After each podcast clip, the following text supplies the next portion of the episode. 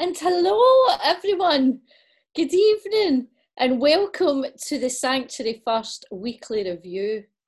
Albert's still on holiday, so you have the dream team tonight in the house. we've got myself, Laura, and we've got James Cathcart. Hi there, nice to be with you, Laura. And we've got the doctor in the house, Dr. Ian Jimison. Doing. and we've got my friend George Snedden, who's a trainee minister. So welcome, George. Thank you, Laura. It's great to be here. Aye, so we, we hope that you'll you'll want to come back after this. You're not You go on the weekly review twice in your career, once when and once when you retire. um, so tonight we're thinking we've, we've got a theme of um, setting out, which we will come back to later on. But first of all, I want to find out how everybody's week's been. Find out what's been happening. So we'll we'll go to the doctor first because he has promised us a good story. So we'll we'll see what we've got here with the doctor. Ian, how's it been for you this week? I mean, it's it's been good. You know, I've I've had the usual week at the NHS. You know, been doing the usual thing at the practice. But Mrs. J played an absolute blinder this week in the musical sphere of my life. You know, in the studio where we are just now. Yeah. And I'd I'd been working all day in this song that uh, my mate Matt had been producing for me, and uh, we'd written this song, a really delicately written song about conversations in love. It's called. It's really nice. It's going to be in the next record. Well, it was going to be in the next record, and I played it to Joanne because I do that. You know, I say, right, Joanne, what do you think of this? And normally, what I expect from Joanne is, well, that's really good. Oh, that's, I like that, you know. And sometimes, if she's feeling particularly cutting, she'll say, it sounds just like the last one you played. But this one, but this week she's like, oh, I don't like that like, what do you mean you don't like that? It's nice. I said it's not about you. It's about the character in the song. It's not about our conversations in love. I mean, come on. It's it's a character. It's a song. It's about somebody else. I don't like your voice. She says it's too croaky. I'm like croaky. That's emotion. Like what you're hearing, women, is emotion, raw emotion coming out these vocal cords into your ears. And she's like, "Nah, it sounds a bit croaky to me." Oh, so have you binned it then, Ian? Have a stuff. Record buying public are going to have to cope with my croaky vocals. Be a new sideline, Ian, opening up. New croaky side of your career. I, I thought I was trying do the whole Frank.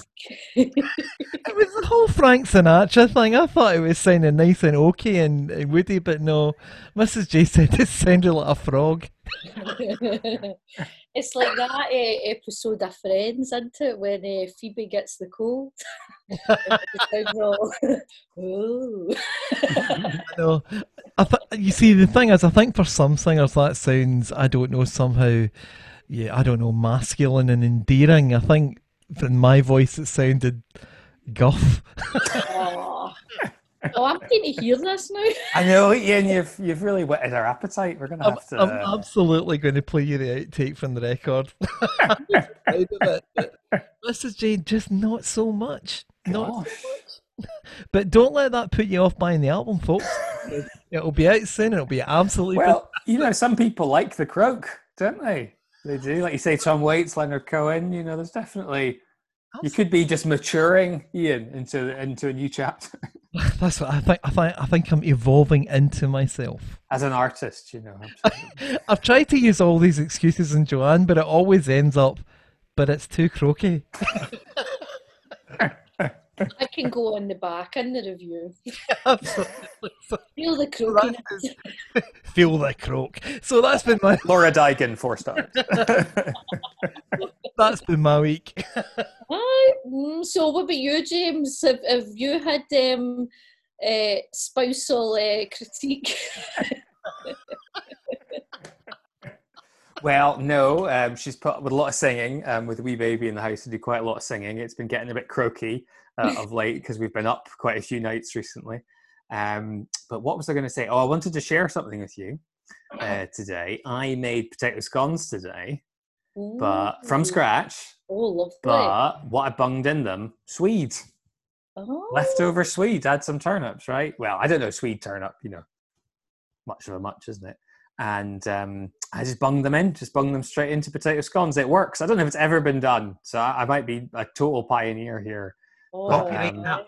Exactly, exactly, George. Make sure the people know if it enters. It's a new Swedes. tradition. That's That's it. Swede actually scone perfect. enters the dictionary tonight. It's like Master Chef for you in a few weeks.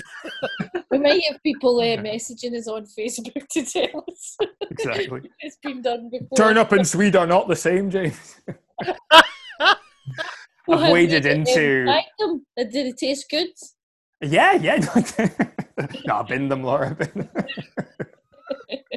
Lily said they were just too woody. They were just That was the Swede. so yes, I'm feeling quite quite suave with my uh, culinary exploits this week. oh, oh, well. That's good where I'm stuff. at. That's where I'm at. Very good. Aye. Uh, So what about you, George? I know I'm putting you on the spot here, but anything you'd like to share with us? What's been good this week? Maybe Well- something not so good. Well, two things, right? So I went into a wee bit of a buying spree with antiques and old things, Oh, right? yeah. So a woman that I knew from my old placement posted this picture of an old chair that she was she was throwing out, and I thought, you know what? I'm going to do that escape to the chateau thing and take it and try and reupholster it. Oh, So got this, got this chair for free. Um, yeah, it's not going to work out as easy as that. It's, I've got a garden full of that stuff for you. if you want, by the way. I mean, like a garden full. well, so it's got about five million staples in it, Oh. and so I've cut all my hands doing that. And then the other thing was we were um, there's one of my friends posted this thing on Facebook about this wee boy who needed a birthday card, right? Mhm. Um, because he loves birthday cards rather than presents. And we've had a debate in the house this week. Tell me what you think. This birthday card now he's four, right? Or four Right. or five actually. So I Mhm. went and bought a birthday card, right? And when I got it home, my mum says you can't give him that. It's for a two-year-old. I don't. I thought that was a dinosaur. It's a dinosaur. I- exactly. is a dinosaur, It is a dinosaur. but Like, there's a it's- it's- certain It's there's in a the shape of a. It's in the shape of a two. there is a sort of two-ish I would. yeah. kind of. I, I wouldn't have got that straight away. That's interpretation. That's alongside croaky. Absolutely. That's just a two-looking dinosaur. Your dinosaur's too two looking. It's just a curvy dinosaur, and I'm sorry, but it still looks like a two. It doesn't look like a two. Oh, Laura, that's pretty much been my week. Pulling Oh. staples out an old chair and buying weird cards. Oh, oh, do you Good know, that was me with the, the like I'm I'm rubbish at like DIY or anything, you know. I'd have that. Wow. I'd have it sellotaped, sellotape it on. oh, aye, that just I don't know, just I'm rubbish. Hopefully, when it's finished, it'll look fine. Aye, aye. But Aye. So, George, you are a trainee minister, yes. and we're so. we were talking about um, the theme, both myself and James were talking about the theme of setting out. And it will soon be time for you to go on uh, another placement soon and going Yes. back to uni. So, do you want to let people know about where you are in your training just now? Sure. So I'm in my third. I'm going into my third and final year. So um, I'm I'm just in the middle of my second placement right now. Um, so I started off at Lanark Greyfriars with the Reverend Brian Kerr, and then I was supposed to go to Israel for the summer. Um, and I thought it was really exciting. I'm going to go and to work with um, these women in Palestine who make oil, and it's going to be fantastic getting your hands dirty and then heading into the city centre of Jerusalem and seeing where. Jesus walked. But that didn't turn out because coronavirus arrived, and so the church and I decided to go somewhere else, and we. we I'm in Tinto, so Quite a difference. well, as I keep saying, one holy mountain to the next. There's, there's, there's some things exotic though. no. so um and yeah so i'm about to start my third year at university um which will be exciting and then i'm heading to claremont parish church in east kilbride um with gordon palmer um which is really quite a beautiful church, quite a um, new building as well. But they've seemed to attract people from all over, not just in East Kilbride. So very, very interesting thing. Uh, it's quite a vibrant place there, from what I've heard. Aye. Because I was thinking this week as well about the kids, you know, because the kids are going to be going back to school Right. this week, and actually, it's going to probably be quite um, quite daunting for them, you know, because they've been off for so long with the lockdown, and then they're going to be going back to school, and it's going to be quite different from you know from what they've been used to before. Yeah. Aye. Absolutely. You know, and you think at every stage, you know, whether you're uh, just starting school or moving from um, one school to another, or um, just new year, new group, that kind of thing, it's always a bit sort of exciting or unnerving or unsettling kind of this time of year, isn't it? But I was also thinking about um, the kids, uh, I should say, well, young people, you know, who are getting their exam results, and there's been all the controversy, hasn't there, with the SQA and know. the sort of mediating of results and stuff that's going on. And it must just be, you know, when there's already so much uncertainty about your future and maybe people deciding, am I going to uni? Do I really want to? Because you can imagine after this year, people totally change their plans and Yeah. what they want to do. And it just really, the kind of oddness of it, it just feels such a strange feeling, I think, for those, um, for those people probably getting the results. The, the weird thing as well is that in medicine, this is also the time where the junior doctors change and they start. And you- where we get the changeover and we get the new trainees and you know Uh-huh. new people into practice and new people into jobs. Um, and I think back to myself, it used to be the, the 1st of August, at least at the moment, it's in the middle of a week.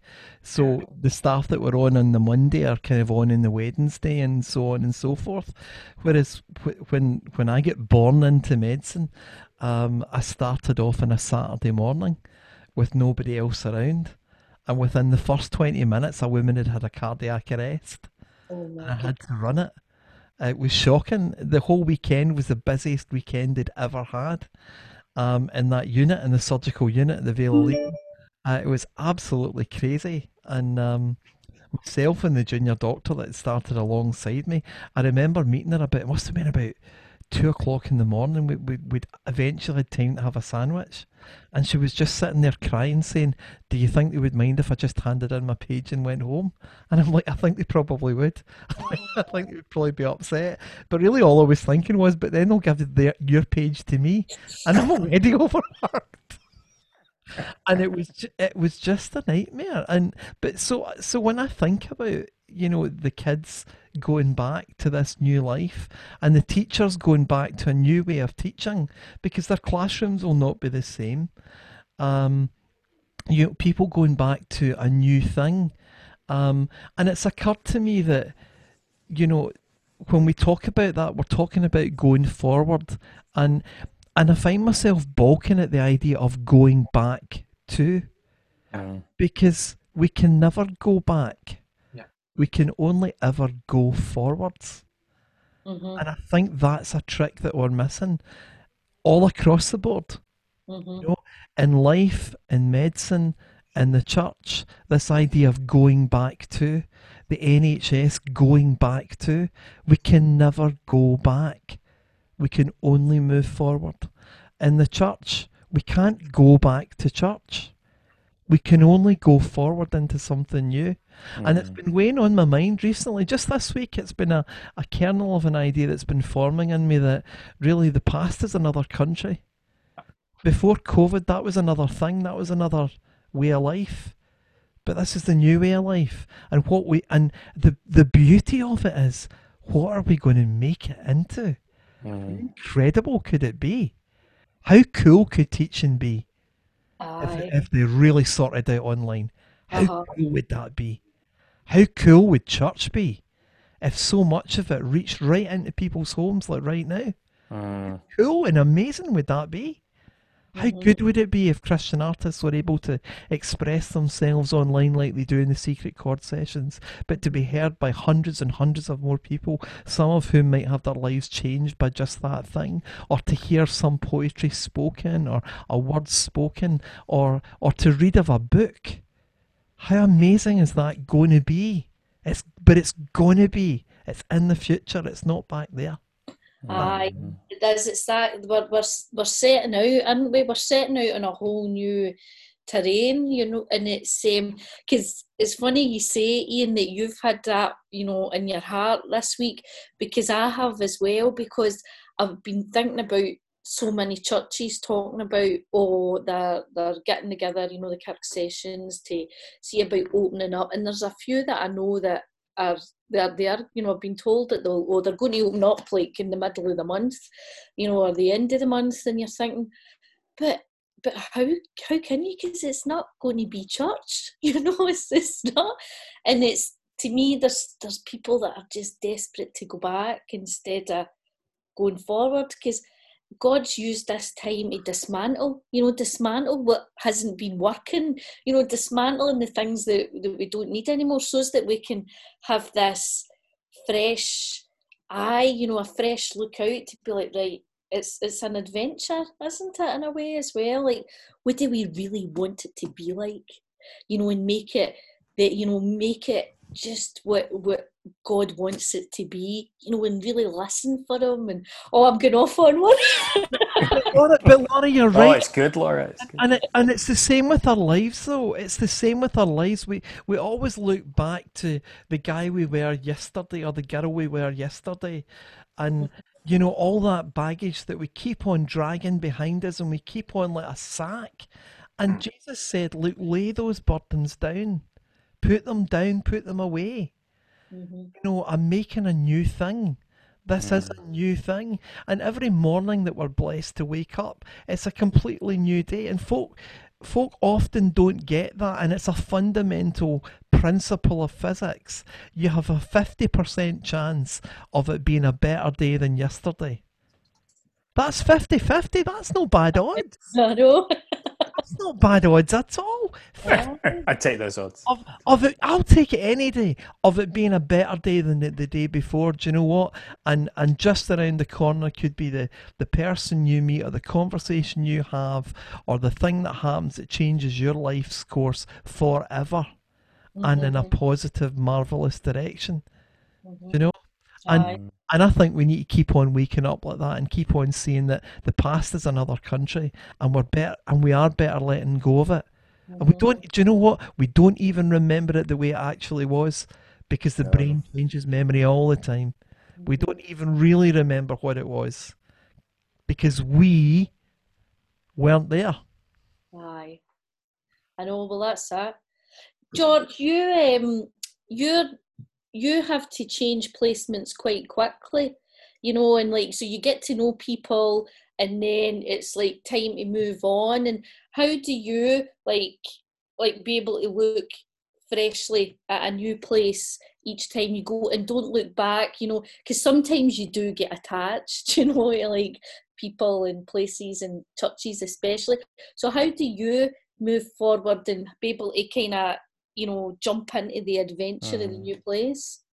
I think it's been it's been much more difficult this year um, because you're constantly having to refocus on what's coming next or how how things are going to go because the way it used to go, um, as Ian was just saying, it's not there anymore. Um, and so this this rigorous tick box thing that we tend to have about going into a placement or going into a learning environment is I need to cover this, this, this, this, and this, but these haven't been rewritten for the new world, and so it's a it's a it's a place of exploration. So you're just what I'm finding is I'm going in and I'm just having to leave that behind, literally, as Ian was saying there, just leave it all behind because I can't have any expectations of this.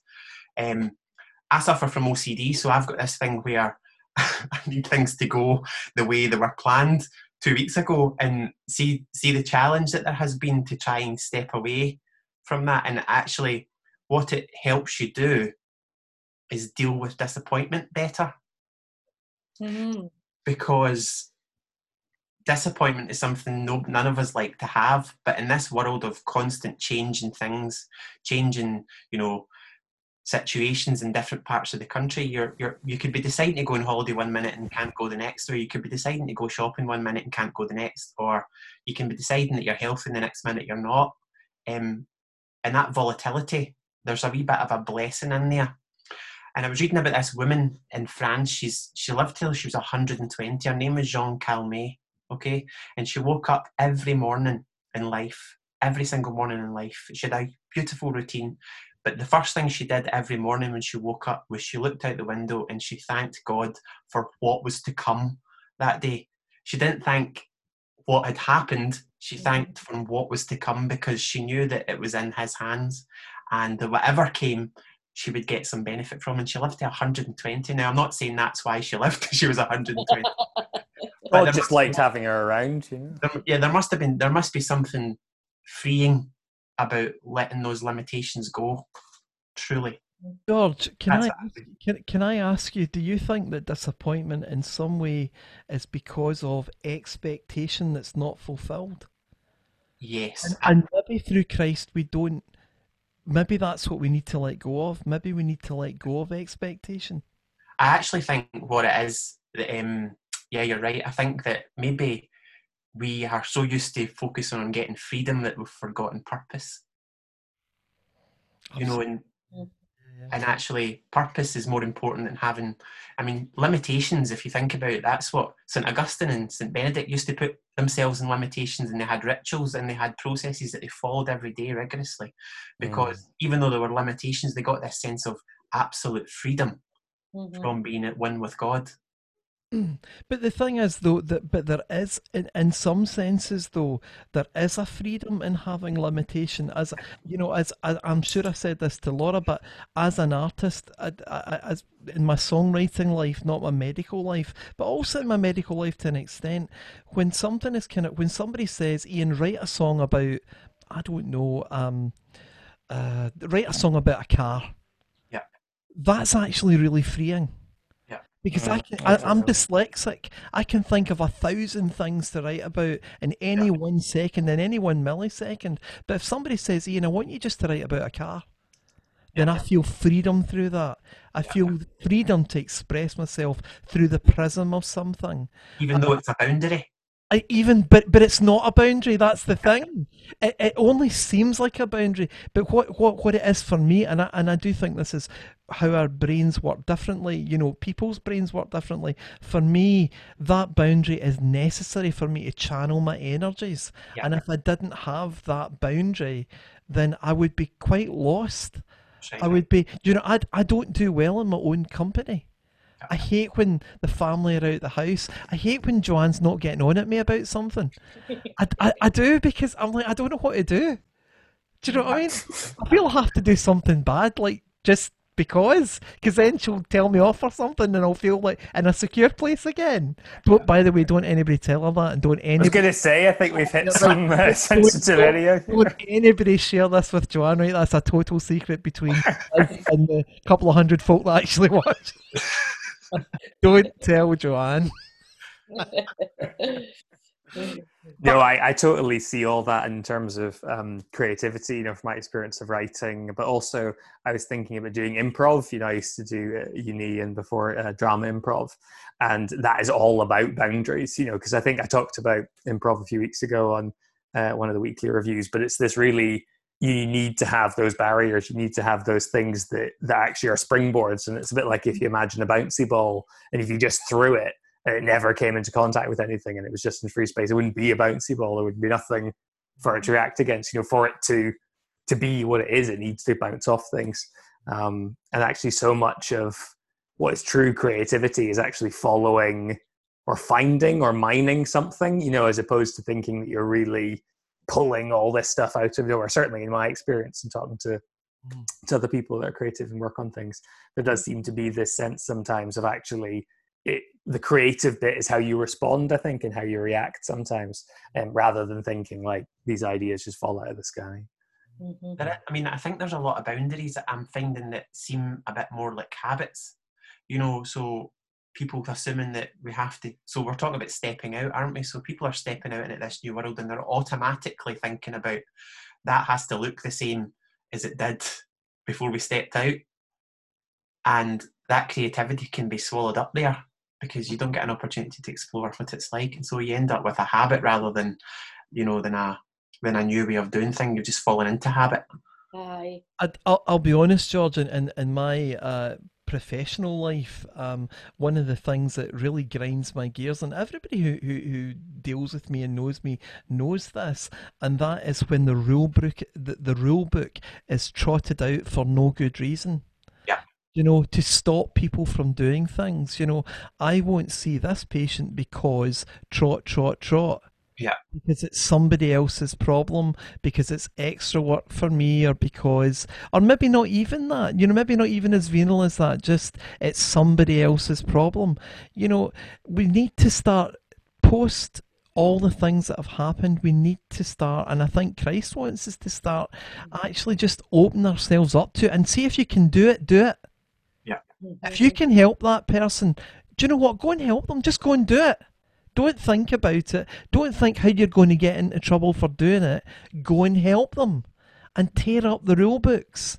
Yeah. The rule books, I think, are sometimes there to protect an organisation and a structure. I'm not sure the organisation and structure have served as well. In fact, in COVID, I think they've done the exact opposite. They've yeah. served us poorly.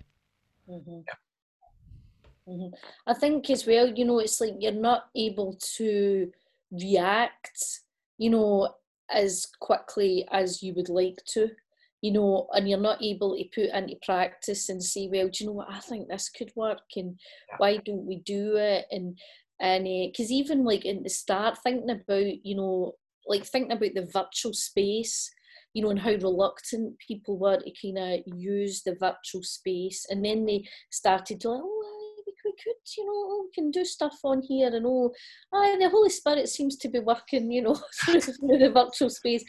And but, think? Uh, but there's still people, you know, um, reluctant, you know, thinking that sacraments have to be, you know, done, you know, in a certain way, in a certain place, a certain time, and and it's like, well, actually don't be so rigid you know how is god speaking what's what's god you know i think when we're we're so rigid about rules and the way we've done things and habits we're just not able to actually to listen and yeah. to look for the signs I like well where is god leading us here you know where's mm. where you know because I, I think maybe he must have been a bit you know bored with it all know Come on, Jesus was the big. I mean, I, Jesus is a huge hero. I, have said before I don't do heroes, and I don't. But do you know, Jesus was a hero of mine, and and is a hero of mine because Jesus just turned things up in their heads.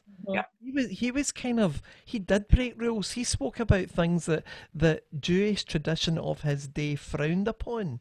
Mm. He would say things which were antithetical to um, what his his Hiegeans in those days would have seen as wrong, and he spoke out against it. You know, um, I, I, I, I'm continually amazed by how Christians tie themselves in knots with, um, as you say, how it should be done. And and I think navigating your way through that, you know, as as trainee ministers, and, and a minister yourself there, George, you know, being, being a trainee in that system must be extremely difficult to navigate to something new and to bring something new. Yet at the same time, in the background, you see things like Sanctuary First, you see online churches, you see ministers opening themselves up in a completely new way to their flock and to their people, and perhaps being even more available than they were before in a more meaningful way.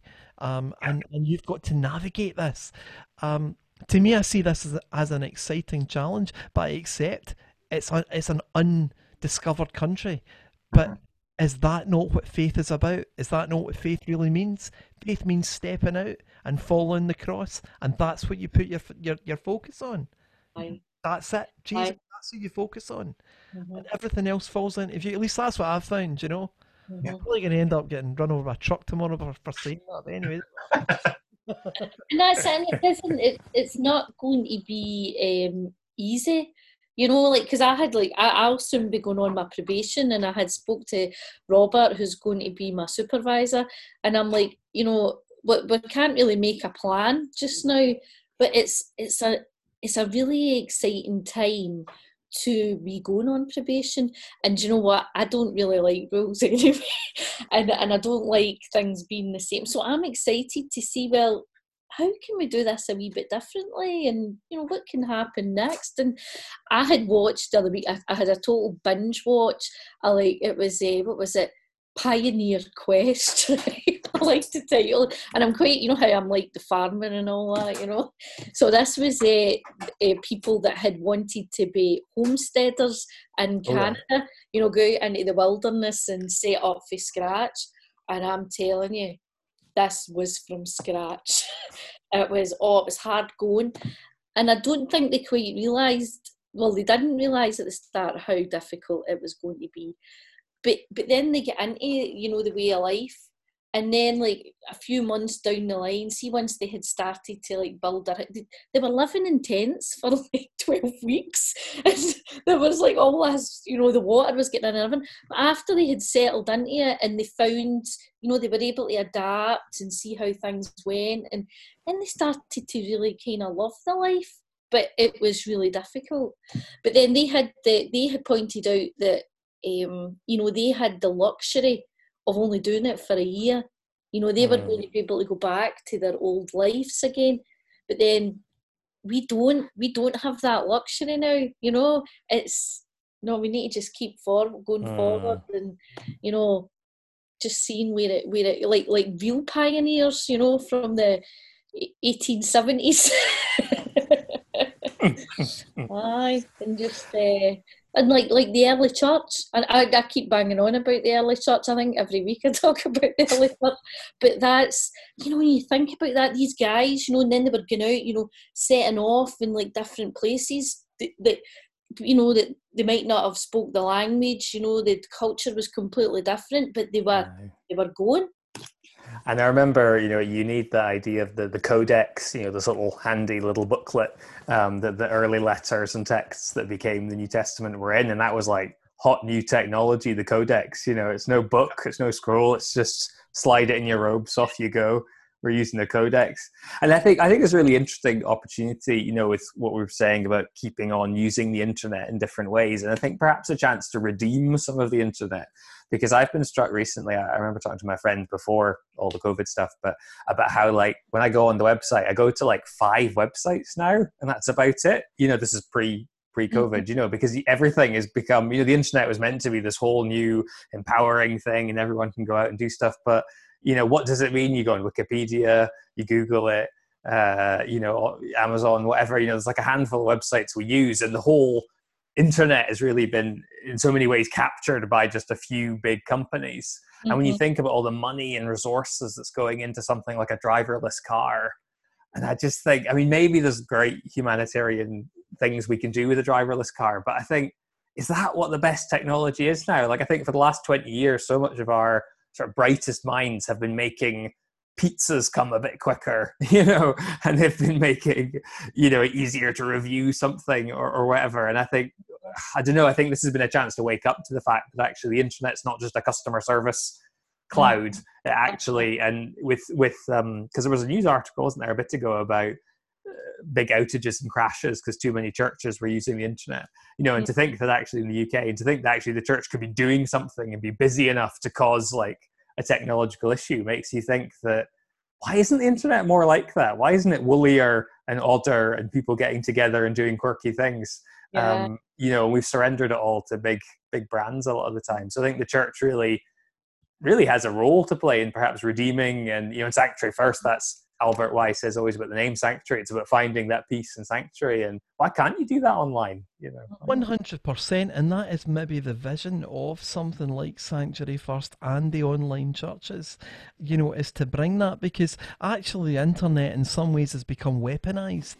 Mm. I mean, let's look at America and Microsoft attempting to buy TikTok because allegedly it's sending information to the Chinese who somehow care where your average American is like like that's a big thing. Uh, I mean, do you know? I don't know. I'm not that important. I'm not sure China really cares where I am. They might do, but I don't think they do. Um, they don't care where Ian Jemison is. I, I don't think. Um, There'll be some wee Chinese guy knocking on the door about two seconds way, me away. But anyway, Well, that's him now, Ian. That's him. let, me just, let me just let me just like dial that down. It could be Russian, um, Yugoslavian, or or English. I don't know. Anybody really could be coming down these doors and knocking down the door. But the point is, I think that the internet has become weaponized. But in a sense, like Laura says, that reminds me of the early church because it existed in a pantheon of different gods um, and different belief systems and different financial systems, um, you know, and, and different um, attitudes and sects and cults. And the word of God came through clearly and strongly um, through the apostles and then through the Pauline church and then to the church that we currently inhabit today. Um, and really, all I really see is, like Laura does, is the church doing the same thing again because Mhm. God wants to be known.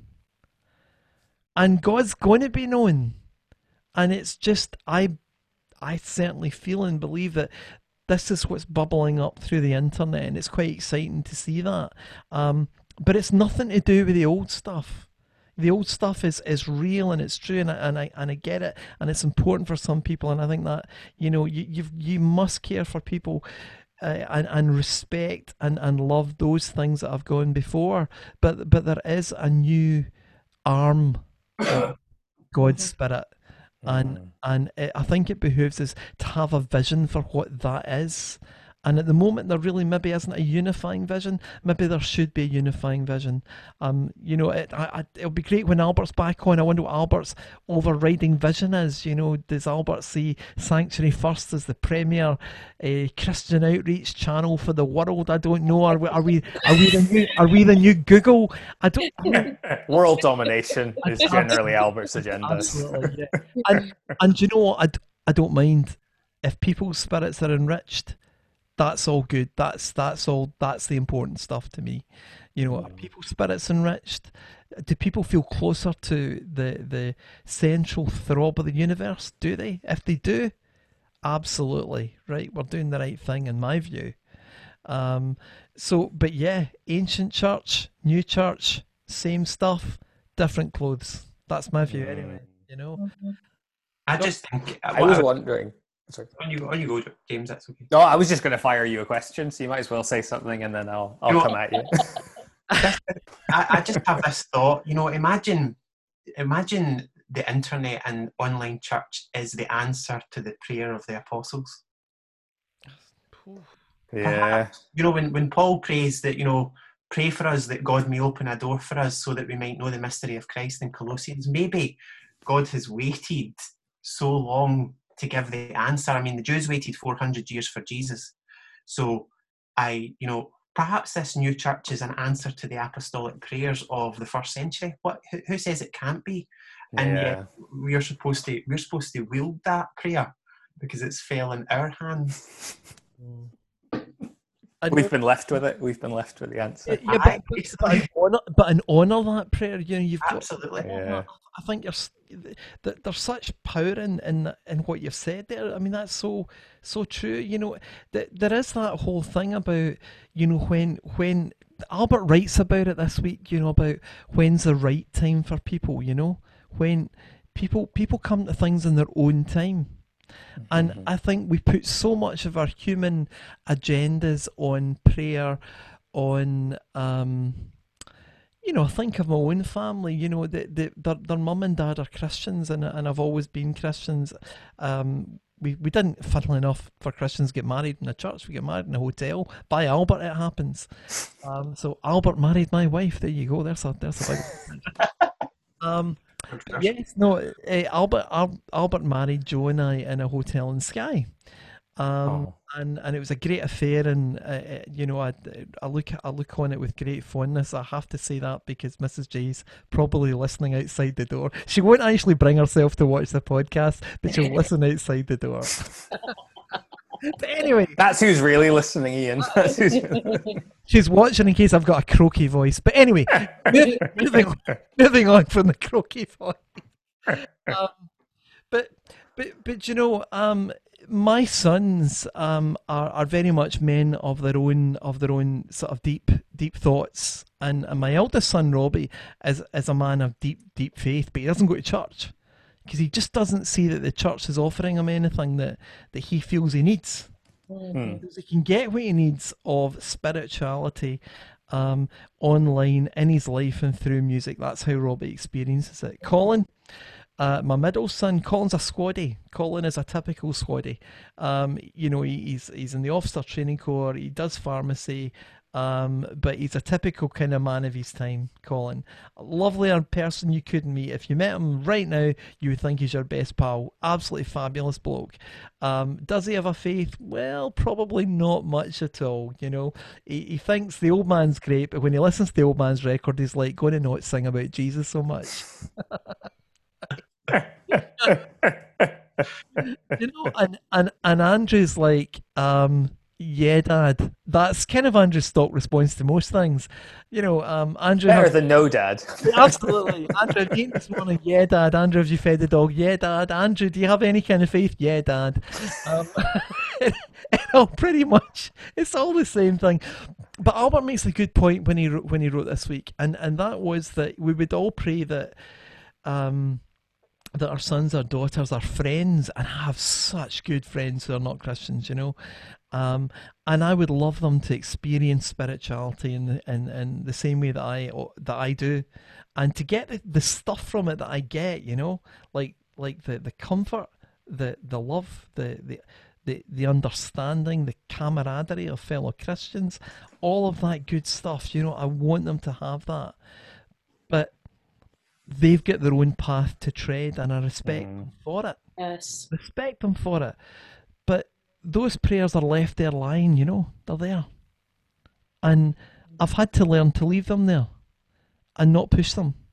Because if I were to push it, then I'd push somebody away. And I think that's true of almost everybody you meet. If you're to push it, if you're to be what we used to call back in the day a Bible thumper, that was an old Scottish thing, you're a Bible thumper Bible thumper. a Bible thumper. Um, you know, folk didn't like that. They didn't like having faith rammed down their throat. But somehow, how we live our life and who we are and what we're really all about, if people really know us, um, that's the witness. That's what we need to be. And these prayers, they don't fall in deaf, deaf ears. They fall in God's ears. Mm. And I think they stay there.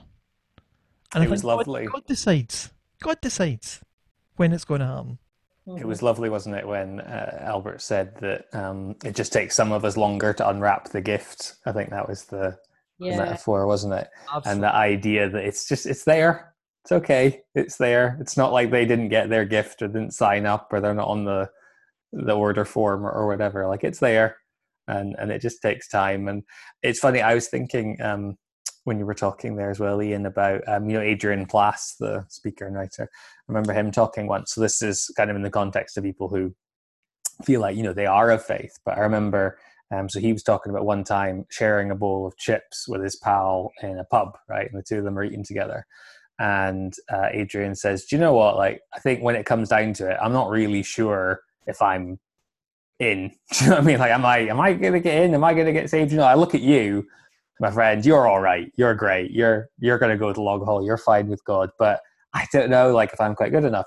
And his friend says, well, you know, I think exactly the same thing because you're, you know, Adrian, he's all right. He's fine with God. He must be, but I'm not sure, you know, about me. And he was just talking about this kind of lovely feeling of kind of how we hold one another. And there's this sense, you know, whether people are of faith or not and, and different kind of things, we can hold one another. We can, it's okay to, to pray, but we have to hold that lightly. Um, and that was the, the lovely thought, I think, in, in Albert's prayer, that idea of, of the openness of it you know that we're not like clinging on and we're not desperate we're just open hands um, And do you know, funny things happen. My middle son, as I say, Squaddy boy, who's he's a great guy. I love, I love calling him bits. Uh, But do you know a funny thing? Phoned his mum, first year at university. He said, "Mum, I just wanted you to know I went and bought a cross today. Worn that cross ever since. Do you know that? Just that one wee thing. Just a wee profession of faith, in his own way, in his own time. hmm and he'll and he watch this. Actually, he won't watch it at all. I know for a fact he won't watch it. But let's say one day he does. He digs up the archives, you know, and he and he sees. What are they talking about on the seventh of August? Oh, do you know? that old man knew that about me.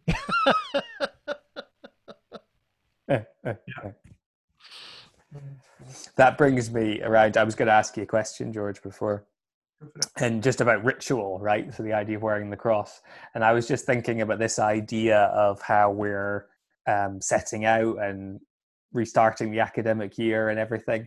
And I was just thinking about how you know we've been talking about rules and about feeling sometimes constrained by rules, but there's a sense that rituals are sometimes rules that we gladly pick up, you know, that we take and that mean so much to us. And so I was wondering, is have there been any things that you've been holding on to or clinging to, you know, because everything's changing and, and whatever, but is there any, as you go into this last year, as you go into this next placement, is there any kind of rituals or, or things you like to do that you've, have stayed the same perhaps, or, or does it all feel different? Um, I think this has been a year. You know, I've I've never been one for rituals. I mean, I haven't I haven't been into um, setting myself aside to practice have positive habits. I would call positive habits or Christian habits liturgies, right?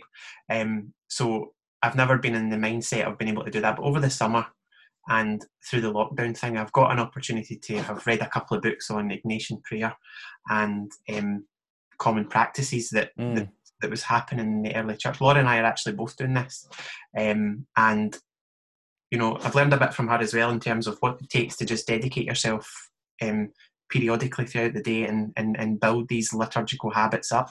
So it's become things like I get up in the morning now and I pray in my knees, things like that, because wow. it's a well, it's it's this book that I'm reading just now. Um, early, I think his name is the guy who wrote it, the Book of Common Practices or something like that, it's called. Yeah. And he talks about he went through a real bad stage of alcoholism and sleepless nights, and he found it himself. He was he was literally pretending he was God, and he could do everything, he could cover everything. He he had bad habits, he didn't have positive habits. Mm. I saw myself in that because you know I I go at hundred miles an hour. In fact, the other day um, I got a message from my friend saying to me, "Are you in Glasgow?" And I was like, yeah, I'm just in St. Enoch And she's, yeah, you just ran past me. I was like, no, that's me just walking. it's just, it's just the speed of my life just seems to, I just constantly do stuff. Um, mm. And so I'm focusing much more on taking space out and praying. I'm actually trying to do the five day, five times a day prayer. I know most people go, uh-huh. works don't save you, but I'm not saying they do. I'm just thinking that the rigorousness of positive liturgical rituals are, are, are something that the early church dedicated themselves to. They were on their hands and knees daily doing these things. And mm. I just think you get some, there's freedom in those restrictions. Um, that's what we are talking about earlier. And mm. so getting into uni, I'm planning on continuing that because I'm going to need that to keep keep the boat steady. George, there's, there, there's actually huge freedom in that because I'm a similar kind of guy in that I've got about a dozen hats loads of hats, loads of different things I do, um, and I survive by being like a shark. Yeah, I, I can't stay still. Can't sleep. I have to be doing all the time, and I don't actually. I don't. Funny you say that. I don't actually sleep very well, um, and I'm always going, going, going. Next thing, next thing, next thing. What's the next thing? What's the next thing? Um, and actually, you're right. Sometimes just taking that time just to be, yeah. you know, um, mm. it, it's really powerful. Just to be the thing is, I've said this before, but you know, God created us human beings, not human doings or not human goings. We're created as human beings to be.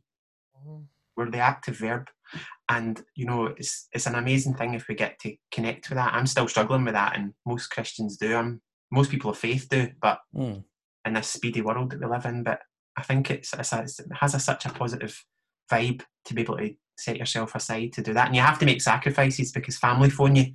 You know you know i get a phone call this morning during my my morning prayer from my mum to tell me i've made scrambled egg and toast. I was like i'm not want it. I'm, too, I'm too busy praying. I'll be around in half an hour. Um, and stuff like that you need to just you need to, people around you will feel the impact as well. And i don't know maybe maybe it's much nicer for us to acknowledge that too that in, in the spirit of loving our neighbour we maybe need to help other people understand that journey as well. I don't know. Absolutely. And that sense of, you know, freedom and making a kind of positive decision because there's all sorts of harmful rituals that we have not just in the church but in normal life. And you know think back to pre-covid times and I've had problems with you know my mental health in the past, and and certainly that idea of the baggage of rituals of thinking, well, if I just do this, you know, if I just do enough, then that'll be fine, and you yeah. start creating all these sort of causal links. But that's a very oppressive thing, you know, that's kind of shutting you down and closing you down. Whereas I think there's something in. It's funny because when I asked you the questions, I was thinking like, I like to buy a new notebook every September. What do you?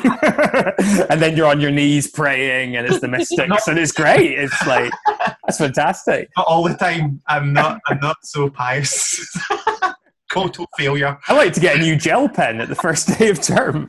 That's my ritual.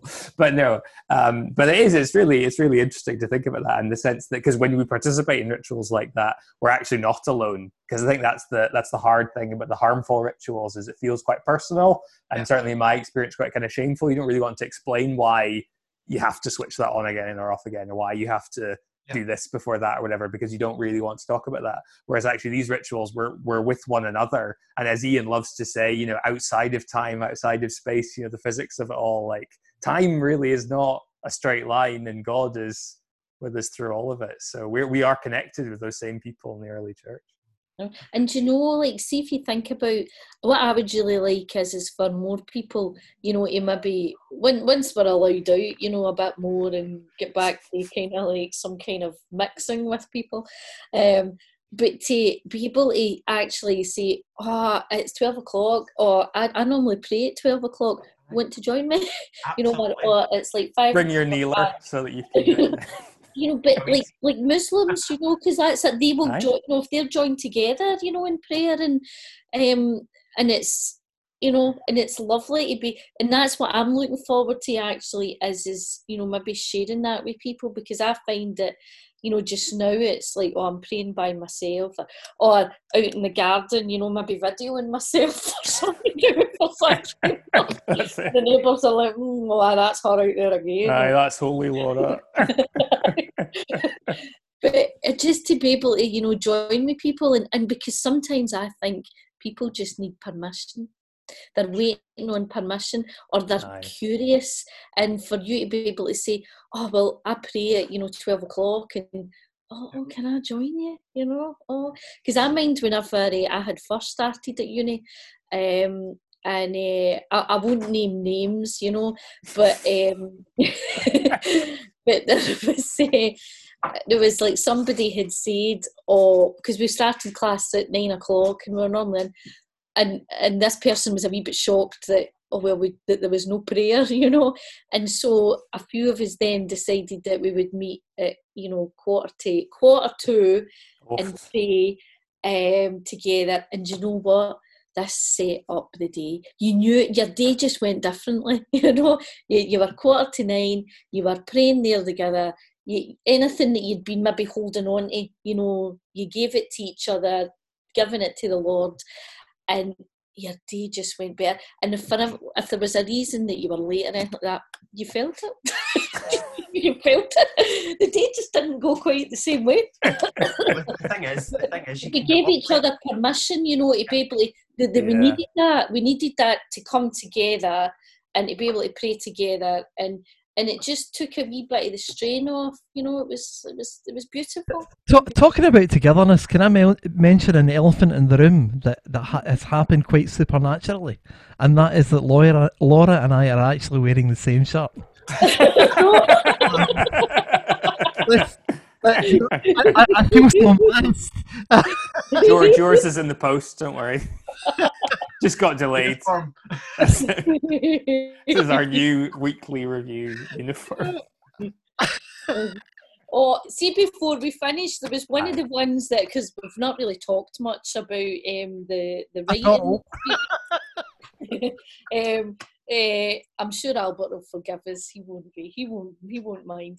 But um, I was really. Uh, there was quite a few that I really liked this week. I think we, this is why we were talking about this last week. We need a. We need an extra. You know, an extra to talk about the, the, the daily reflection. The extended edition. Yes. um, but it was like today's one. I really loved today's one, and I thought that maybe eh, you all would as well. Mm. And it was the line that. So today's one, if anybody's not read it, it was about the feeding of the five thousand. And let me re, you know, saying that it was good that Albert pointed out in that that that wasn't including the women and the children. You know, I know we keep Oh. calling it the feeding of the five I thousand, know, but it was wasn't probably what the ten thousand. You know, Aye. 10,000. easy. Easy. Uh, so, but what, uh, what the bit that really struck me was, and it'll probably fit in with a lot of what we've been talking about tonight. But the next time you hear or you hear of need, don't hold back. Share what you have, but make sure you put it in the right hands. And if you offer it to God, He will surprise you when you discover how far it will go. And I was thinking about how not just with like helping people in you know helping people in need you know like with monetary things and you know food and things like that but i was thinking about this where we are with you know the world we're in just now you Mm. know thinking about you know church you know looking into the future and people embracing you know the internet you know for for for holding for worship or you know however they're going to meet god and that's the thing you know if like if we just give that to god and our intention with that you know what can he do with it how how wonderful can he make that Absolutely. Absolutely. I really Ah, liked the lines in the prayer, um, let my heart sh- shape the power of the miracle. Um, and I really liked how it's such a familiar passage, this, but it felt quite fresh, yeah um, the way Albert came to it, and this idea of the, the start, you know, thinking about rather than just, oh, and there was all this abundance and, and everything as we know, but that it was specific. You know, it wasn't like suddenly they all got a Big Mac or whatever, you know, it, it was really, it started with something that we did um, you know that, that we humanity did and then it was blessed and stretched from there Mm-hmm. Mm-hmm. I just think the interesting part, the, the bit about that story that always sticks out to me is that Jesus tells the disciples to go and feed the people and or go and collect the food or go and distribute. And it's like he's literally said to his disciples, "Do you know what? Even though I'm right in front of you, you need to go and be my hands and my feet mm. and amongst these people. Um, and I, I bet they were. I mean, when you're called to the ministry or when you're called to to the faith in any way, you're going. I don't know what that means. I don't know how that's going to happen. I don't know how that's going to work. And I can only imagine they, in the midst of this ten thousand and one people, um, and the dogs and everything that are around them, the thousands and millions of people around them, and they're going, "Oh my goodness, I'm never going to be able to feed all these folk. Um, what am I going to do?" And that, and that decision, that snap decision, happens as to whether or not am I going to do this in my own energy, and am I going to try and Mm. Spend the whole day going round everybody in the camp to see if I can get get enough food, or do I go and take it to Jesus? And it takes that wee boy to come and give them his lunch, and they're thinking, "This, I've got a choice to make. I can either Mm. try and collect more and just put my own human effort in, or do I go and take it to the Lord?" And when he took it to the Lord, the Lord had compassion on them, and there was twelve boxes, twelve baskets left. Mm. That's really insightful isn't it because i think so often like in the gospels we've got to look like it's how it's done you know it's not just what was done but how it's done and it involved it does it involved people doing stuff Yeah, But it, it, it, moreover, it involved that sight. You know, Yeah. that whole thing being sighted on Jesus. Just Yeah. that, that is the thing. Um, we kind of get in the way of ourselves all the time. Yeah. We get in the way of ourselves with so much stuff and stuff that we carry from the past that we shouldn't, and stuff that we hope's going to happen in the future that maybe just aren't for us. Because Yeah. we're writing the story, we're writing a story that it's just going to happen. Mm. And we need to sometimes have sight in the cross and have sight in Christ and just go forward on that basis and let what happens happen. Mhm. You know? That's a beautiful point ian. That's feeling pretty that's feeling pretty final right there. Summing us up taking us where we need to go right? We're moving forwards there is no past there's no future. We're just here now with god focusing on the cross. Fantastic So we will need to wrap up soon. Unfortunately, we're we're yet to petition Albert for the three-hour version um, of the weekly review. But until that happens, we're going to need to wrap up. But is there any final thoughts anybody wants to to share, or things, Laura, you might want to point out that are happening at Sanctuary First coming up, if you can think of? Uh, well, we've got our um, Sunday live service at 3 pm on That's Sunday, right. and we're still on retreat. We're still on retreat, so we've got um, we've got some more contemplative uh, worship again this week.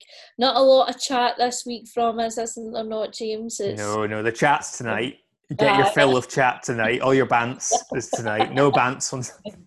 I know, so it's um, very contemplative, and but the thing is, if people miss anything or they feel that maybe actually they're, they're inspired, um, we're hoping to get up some resources um, next week so as that people could curate, you know, a wee kind of retreat for themselves, um, you know, for an afternoon at home, you know, if they want to take a wee bit of time, Mm. because it's really important that we take time you know, to spend with God and just listen. I think especially now, you know, what's He saying to us um, in each of our lives? And then during the week, what have we got during the week? It's uh, the cafe's on um, Tuesday and Thursday evening um, Mhm. for people for a wee bit of chat and fellowship. And uh, I think We should have a new a new song as well next week. I think. um, yes, Mhm. uh huh. There'll be a new so. song out as well. Yes, on the Secret Chord sessions. And yeah, so um, and the Friday Jam. We have the Friday Jam is um, people are really loving that. It's it's really good, you know, getting the musicians on and Jim's got a good vibe in it, you know, nice and relaxed and introducing people to some new music. Um, yeah, so uh-huh, So, it's all happening. It's all happening. and uh, Albert will be back next week as well. Absolutely. So it'll all be Yeah. all bets off.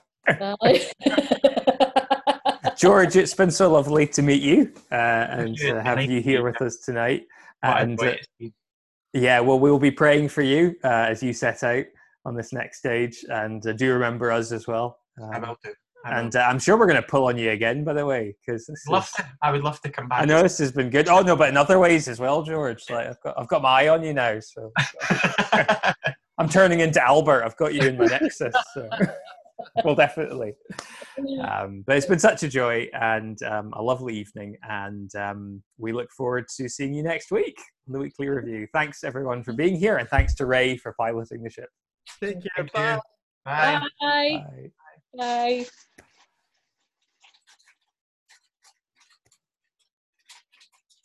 Bye.